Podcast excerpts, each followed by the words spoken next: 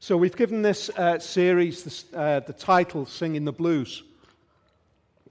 And uh, I want to encourage you, if you haven't um, read Ash's article, which went out on the newsletter this week, I want to encourage you to. It's just a brilliant article, really excellent article looking at that issue uh, of the, the, the, idea of singing sadness. Uh, one of the points that was made, which I thought was really fascinating. He picked up on the idea of music uh, and made the comment that blues music and gospel music, somebody has said, are two sides of the same coin. That's a really fascinating idea, isn't it? That there is a connectedness, that there is a joy on the one hand in the singing of the gospel, and there is the sadness on the other hand of the lived reality of the experience of slavery. That is where blues music found its roots. And yet, at the same time, we find, we find ourselves, don't we? I want to ask a question why, why do we enjoy sad songs? Why do we do? Why do we enjoy sad songs? It's, but we do, don't we? Uh, I won't ask for a show of hands because it might embarrass some people. But does anybody enjoy country music? Just answer yourself. Country music to me is my wife's left me, my horse has gone lame, the dog's dead, and my bottle of whiskey is empty. Uh, any kind of combination of those ideas joined up into a song makes uh, a country music song, but at the same time, it's sadness, isn't it? Uh, and it has an enormous following. One of the greatest uh, wordsmiths, I think, in our current generation, who writes passionately from her heart and from her experiences is Adele. I think she writes some of the most breathtaking uh, pieces of, of lyrical poetry, just amazing ideas coming forward. Here's, here's one of my favorites when, from when we were young.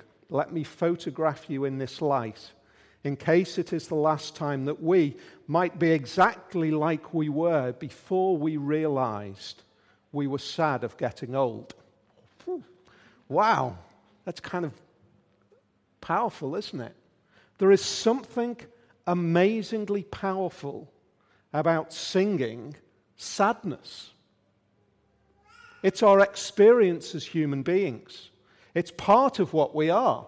And yet at the same time, we live in almost, an almost dislocated emotion. On the one hand, we experience sadness and suffering, and yet on the same, at the same time, we know that in some way it's not right. And yet it should be right, shouldn't it, in one sense? If the whole of human history tells us that suffering is just part of the human experience, why do we continually live with this idea that it shouldn't be like this? I think that's one of the things that we need to consider as we take a journey over these next few weeks in this idea of singing the blues. We are absolutely committed as, as humanity to the eradication of suffering, on one sense. In fact, the fifth largest organization in the whole world, the National Health Service, has at its very core the eradication of suffering. And yet, tragically and, and tearing at our hearts over these past weeks, we've seen the very quandary of that desire with the reality of loss that we've seen in little Charlie Gard. I don't know about you, I've prayed for his parents that something of the peace of God might might help them at this tragic time. It is so powerfully written into our experience, this, this dilemma of the two. We want one, and yet we experience the other. One of the things that I want to say right at the beginning is that the Christian faith does not ignore the issue of suffering. Not at all. In fact, more than that, it recognizes, it embraces, it sees this issue of suffering as the central, one of the central experiences of our human existence. And that's why I think it's important for us to spend some time looking at songs. I mentioned it last week when we used the term songs of Psalms of Lament. That could mean something technical in terms of specific Psalms which were written when God's people were in exile. We will look at some of those. But generally speaking, what we will be looking at is Psalms where lament is one of those key phrases, one of those key themes. So, the first thing that I want to recognize when we look at this particular psalm, Psalm 22, uh, I want to step back for a minute before we think about it and just recognize a few things. Psalm 22 is in the Bible. That is just one of the most straightforward, simplistic phrases you could ever imagine, isn't it? But Psalm 22 is in the Bible. The Bible itself, from beginning to end, has this continuous recognition.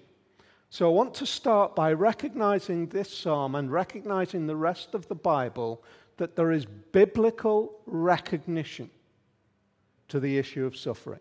Right from the beginning, Genesis, all of the tragedies that take part in the early chapters, Exodus, trials and difficulties, Judges, Kings, Chronicles, moments where there is ebb and flow of, of joy and yet tragedy and suffering and hardship. The prophets with, with terrible behaviors and terrible judgments and terrible suffering. The life of Jesus, the Acts of the Apostles, oppositions and progress, both in the same book. The letters, which are, are filled with the challenges of life together in a world which is a, uh, uh, opposed to the message, the message of Jesus. And then we come to the final book of the Bible where we see Revelation. And we see this, this picture, this word picture of tremendous suffering and yet at the same time joy.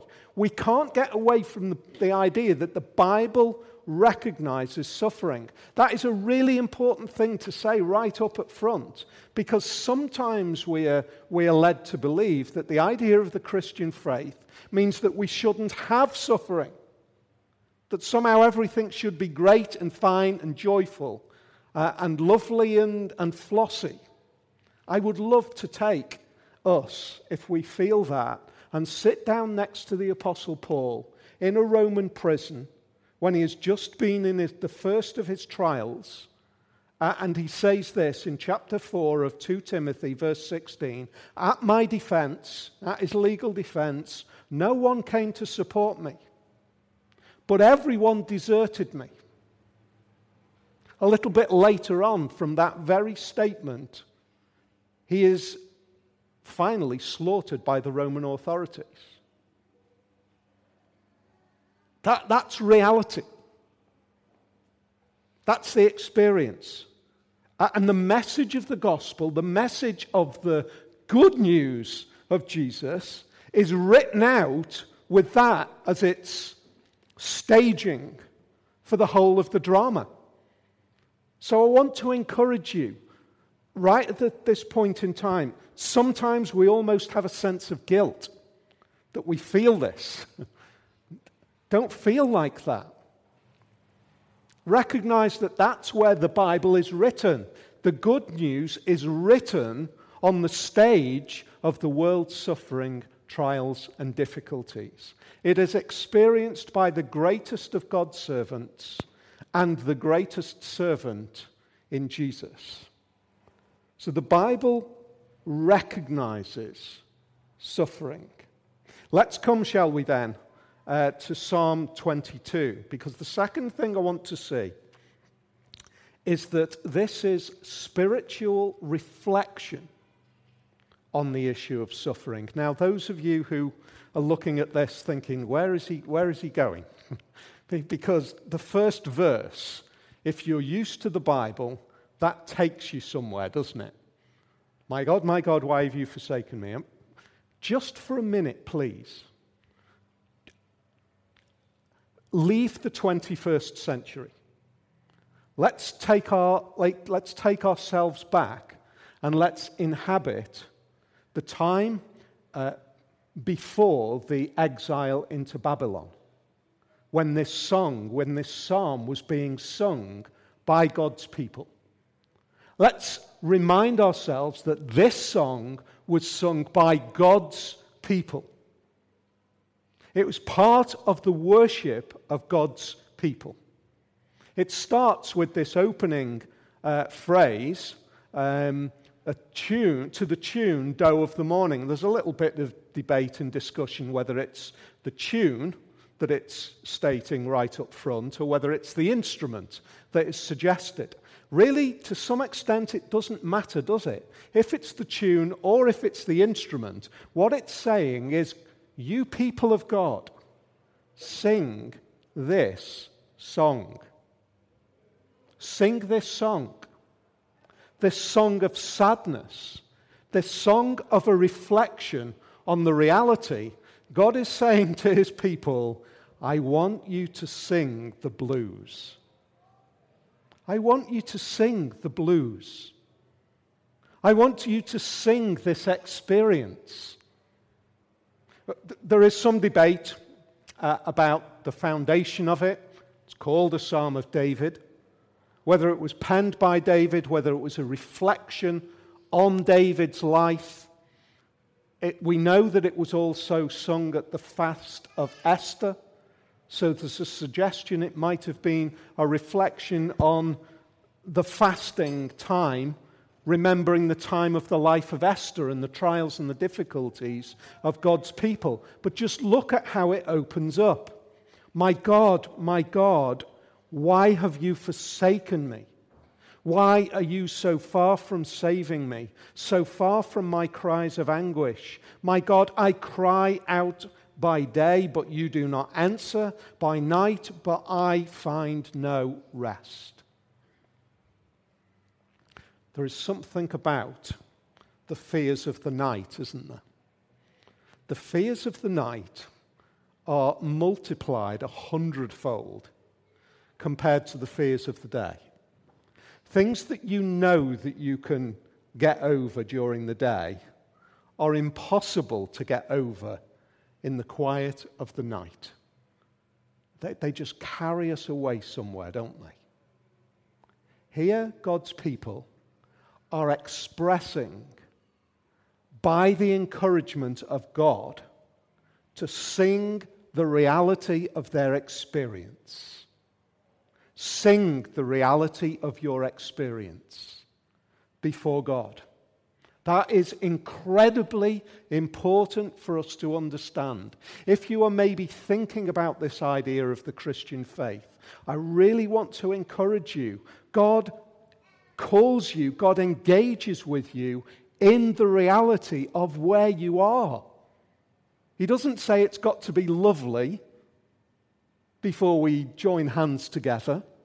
He says, Come and sing the reality of your life's experience. Reflect on the reality of your life's experience. Sing it before me. What is God encouraging? He's encouraging us to, to take the masks off before Him. We put up some great masks, don't we? How are you? Oh, I'm oh, really good. I'm really good. Are you? Not, not many of us are prepared to ask that second question Are you really? Because we, we put up this front. I, think it's to protect ourselves. I think sometimes it's to protect others because getting down into that nitty gritty of the reality of the experience of life is a tough thing to do. But God says, No, please. Come and sing the reality before me. So, how is this working then? Whether it's a song of David, whether it's a song of Esther, what we see is it is the penned experience of an individual. And then all of God's people are told to sing that experience as though it is your experience as well. Because it is, isn't it? We share together. We come together and we sing the reality. You might have come here this afternoon and you might be absolutely bubbling and buzzing, spiritually speaking as well, maybe. You might be. Uh, you, might, you might have turned up at the temple pre exile with a whole load of other Jews, and you might have felt exactly the same way. And then whoever, I don't know how it worked in the temple, but somehow somebody would have stood up and, and the band would have struck up. And the, the, there would have been a band with cymbals and lyres and tambourines and all the rest of it. And uh, we're going to sing to the doe of the morning, and it wouldn't be 22 up on the screen, it would be something that was this psalm. And collectively, we are called to sing together that experience. We are called to reflect together whether we feel it or whether we don't feel it. It's an important thing for us to see there. That's what gathering together, we've been looking at worship over these past few weeks, haven't we? It is hugely encouraging for somebody to share in our challenges. It's what we do when we sing together in this way. And there's a reality as well, which is doubts and fears before God. My God, my God, why have you forsaken me? Why are you so far from me? So far from my cries of anguish? That sounds like doubt. I would love to be able to stand here and say, Do you know what? My Christian experience since I became a believer in Jesus, I've never had doubts, I've never had fears.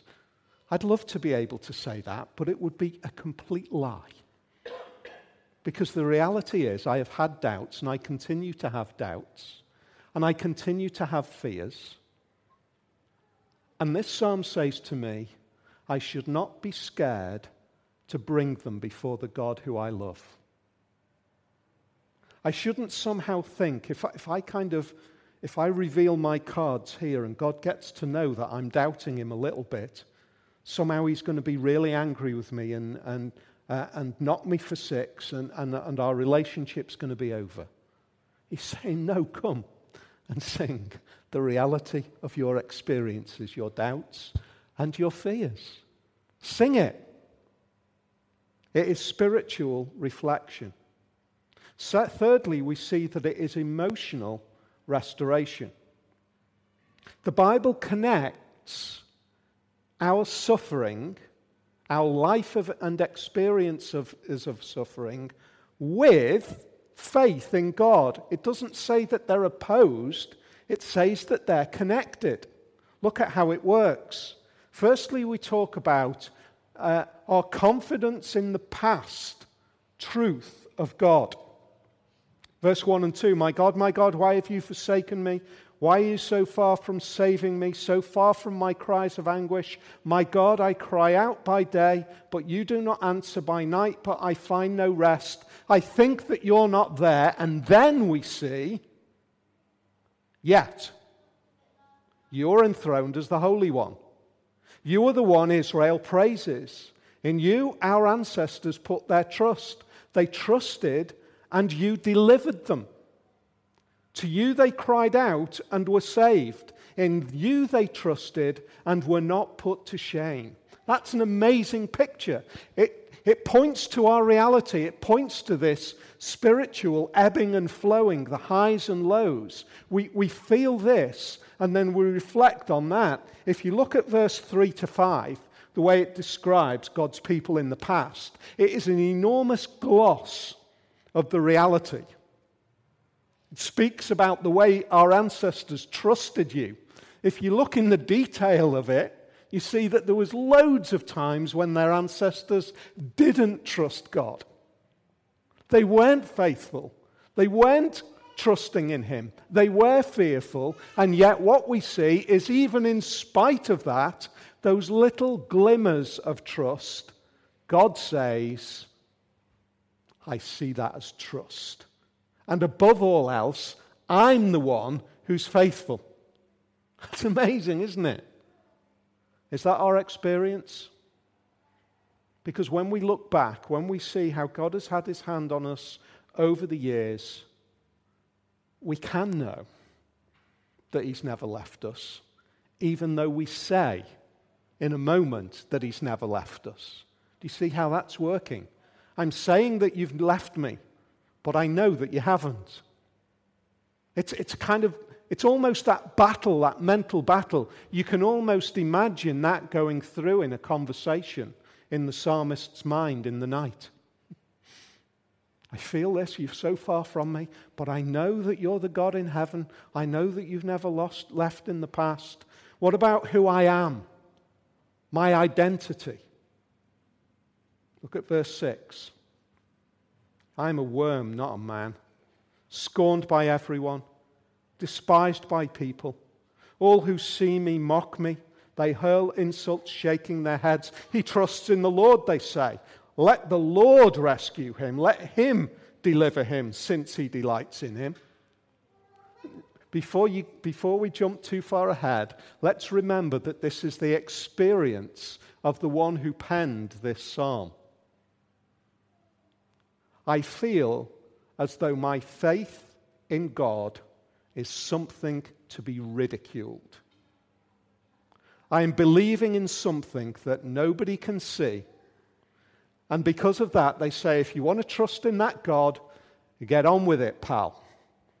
Let Him save you. Don't come to me if you're going to put your trust somewhere else. My, who am I? I feel the lowest of the low.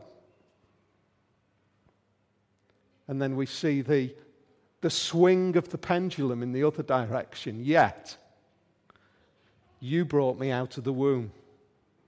You made me trust in you even at my mother's breast. From birth, I was cast on you. From my mother's womb, you have been my God.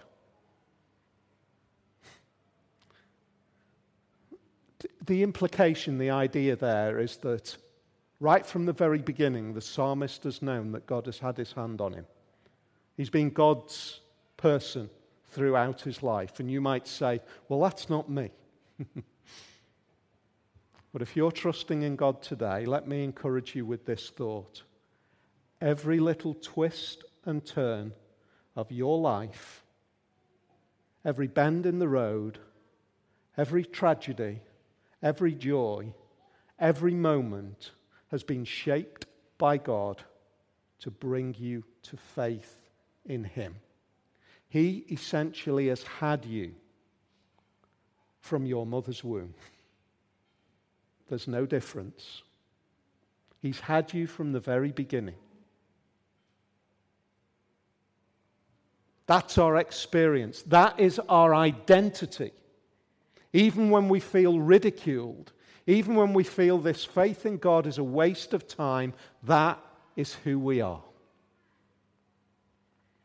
11 to 21, we won't look at all of it, but it's, it's pleas and oppression.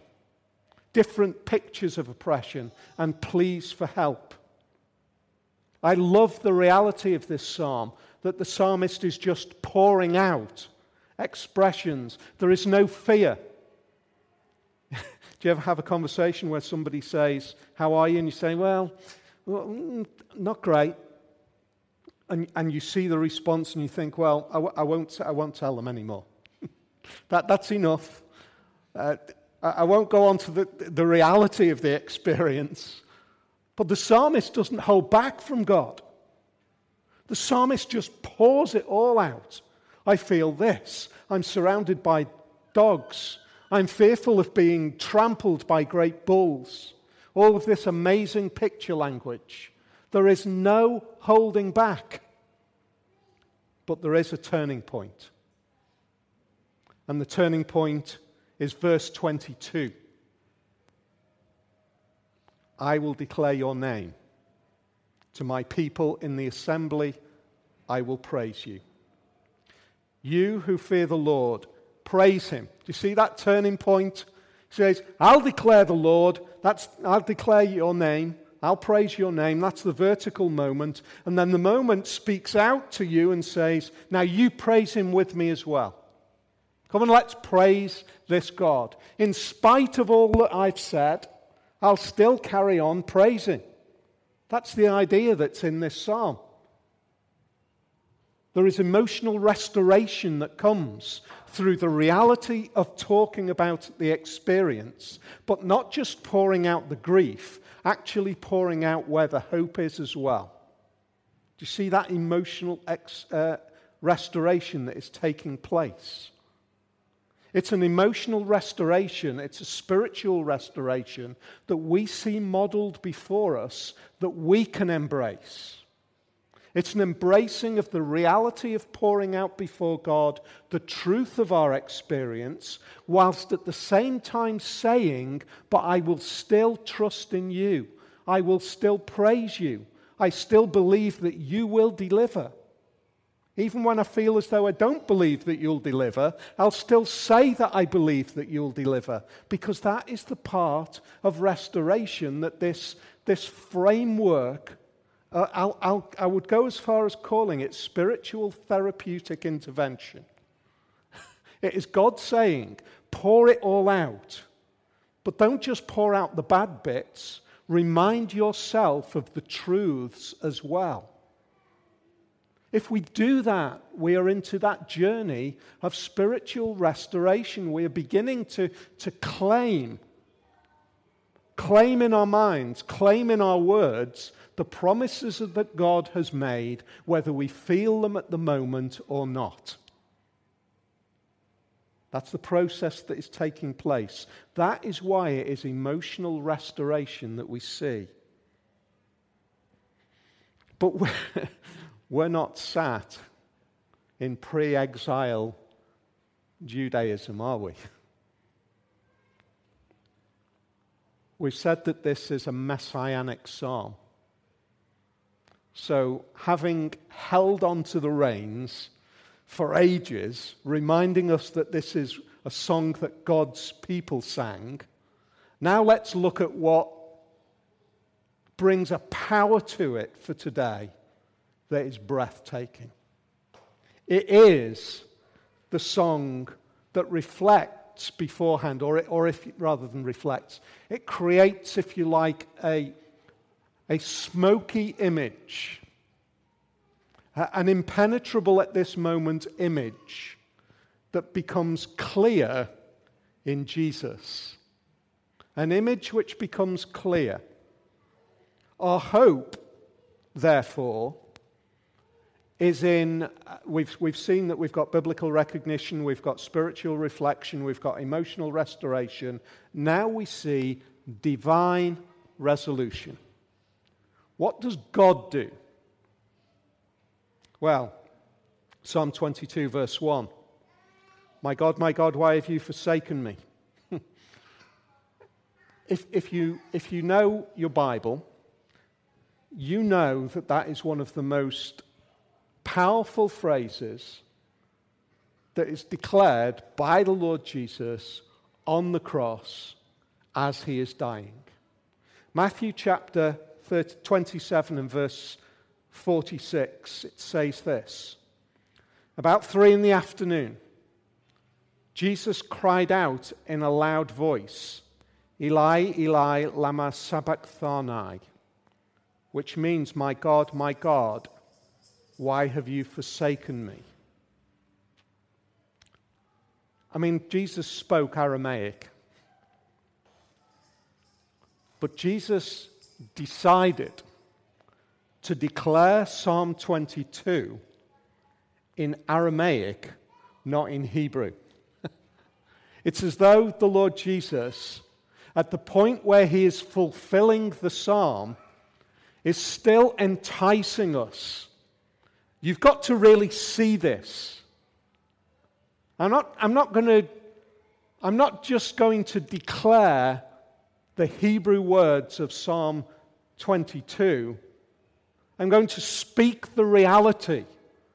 My God, my God, why have you forsaken me? He speaks it in the tongue that he spoke every day. Why?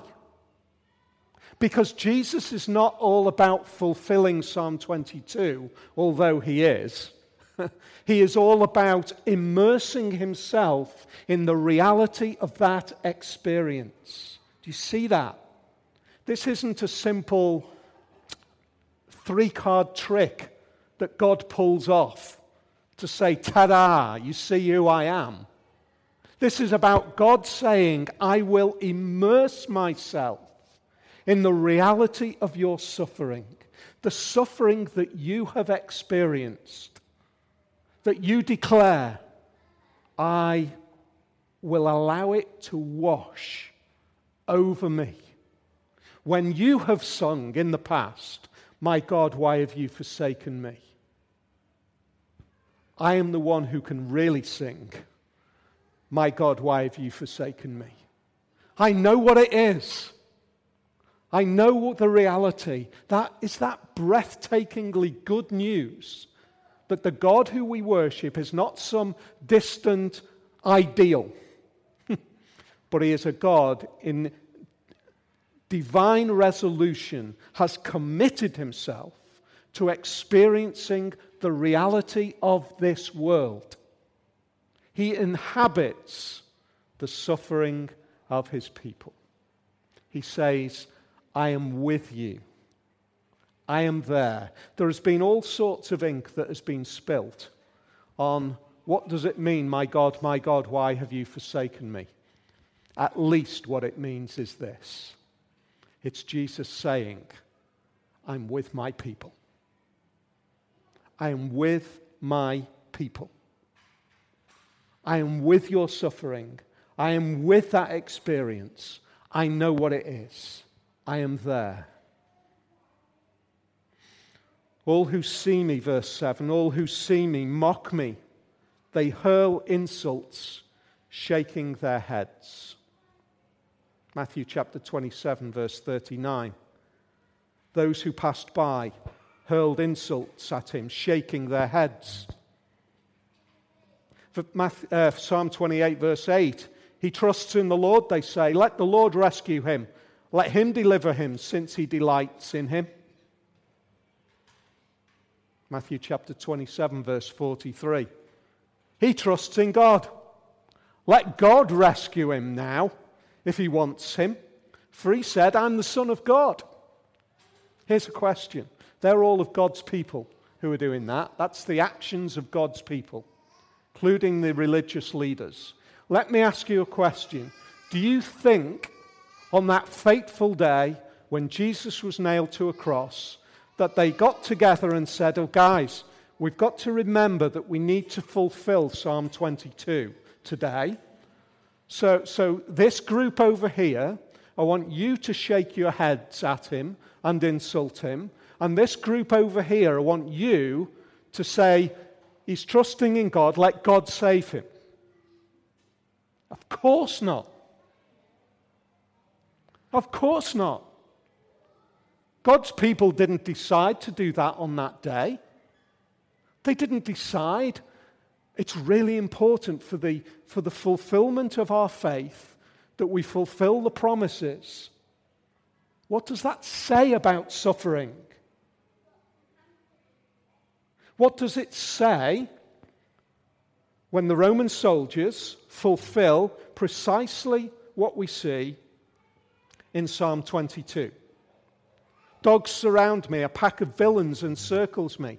They pierce my hands and my feet, verse 16. Gentile uh, Jewish terminology, as we see affirmed by Jesus, Jewish terminology for Gentiles was dogs. Dogs surround me. They pierce my hands and my feet.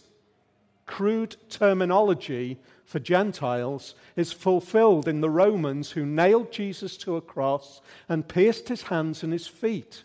And the Roman soldiers, they divide my clothes among them and cast lots for my garments. Psalm 22, verse 18. Matthew 27, 35. When they had crucified him, they divided up his clothes by casting lots. If the Jews didn't plan to fulfill what they'd been singing for hundreds of years, the Romans didn't even know what they'd been singing for hundreds of years. Oh, by the way, guys, you know when you threw that dice, you fulfilled Psalm 22. Really appreciate that. Otherwise, the whole of our case for God would have fallen apart. Of course not. What is going on in this suffering? Here's the reality. Here's the hope that brings hope to our suffering as well. God is moving and shaping and has his hand on every element of this world's existence so that his purposes are fulfilled for the good of his people. That is hope in suffering. It's that God hasn't left, far from it. Far from it. David or Esther or whoever had to experience what they experienced for this psalm to be written in the first place, for God's people to start to sing it so that Jesus delivers it. Because that's for the good of his people. The whole of the world, in some mysterious way which is beyond my understanding, is in the hands of God, allowing and shaping and moving in a way which fulfills salvation, saving. Because this is all about divine resolution to be with his people. And so we see finally the outcome of this is people redemption. Let me read you a few verses from Hebrews chapter 2.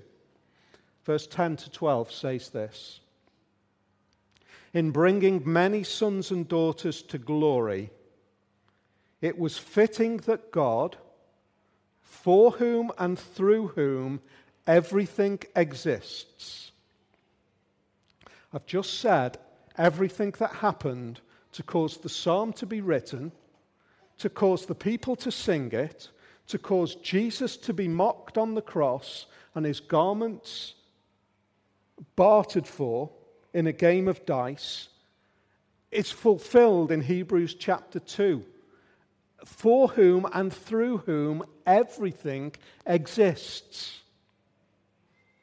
It was fitting that God should make the pioneer of that salvation perfect through what he suffered.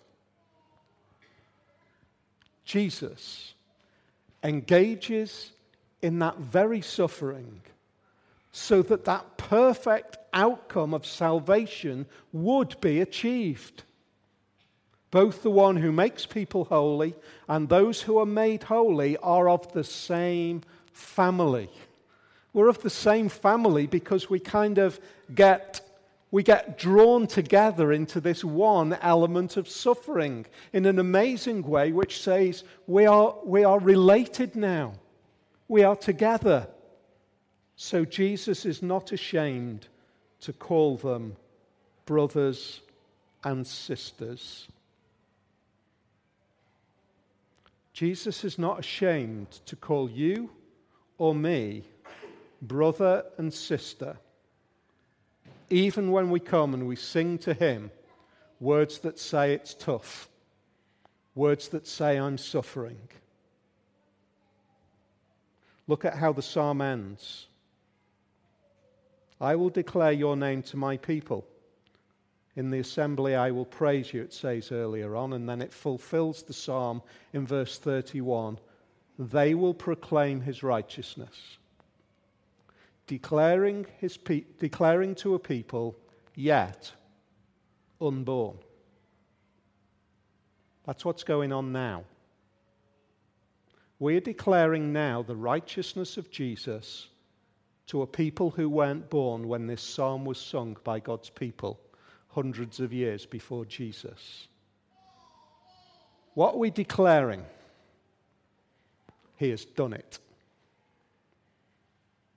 Final word that Jesus sh- cried on the cross Tetelestai. It's interpreted in some ways, it is finished. Another way that you could interpret it, it is done. That's another idea of this very phrase. We know that because we've seen archaeological evidence that Tetelestai is written at the end of a, of a series of payments. it's ended, it's done. As we start this series, let's just remind ourselves that the Savior who we love is the Savior who has redeemed us, not by being somehow distant and outside of the reality of human suffering, but by immersing himself in human suffering, but then joyfully defeating it.